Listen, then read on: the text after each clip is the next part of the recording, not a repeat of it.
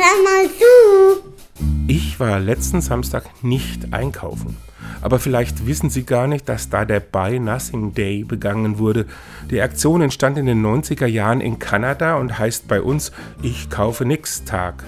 Seltsamerweise hört man aber hierzulande wenig davon.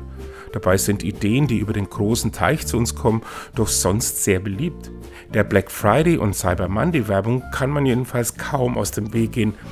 Während da Schnäppchenjagd angesagt ist, lädt der Kaufnix-Tag dazu ein, eben mal nichts zu kaufen. Und während jetzt bei vielen Zeitgenossen mehr Gegenstände in der Wohnung stehen, hatte ich einen ziemlich entspannten Tag. Gut, auf die Glückshormone, die beim Schnäppchenerwerb freigesetzt werden, musste ich verzichten. Die vergehen aber auch schnell und da Konsumverzicht auch ein wenig zum Klimaschutz und zum Energiesparen beiträgt, ist das erfolgreiche Nix kaufen sicher nachhaltiger.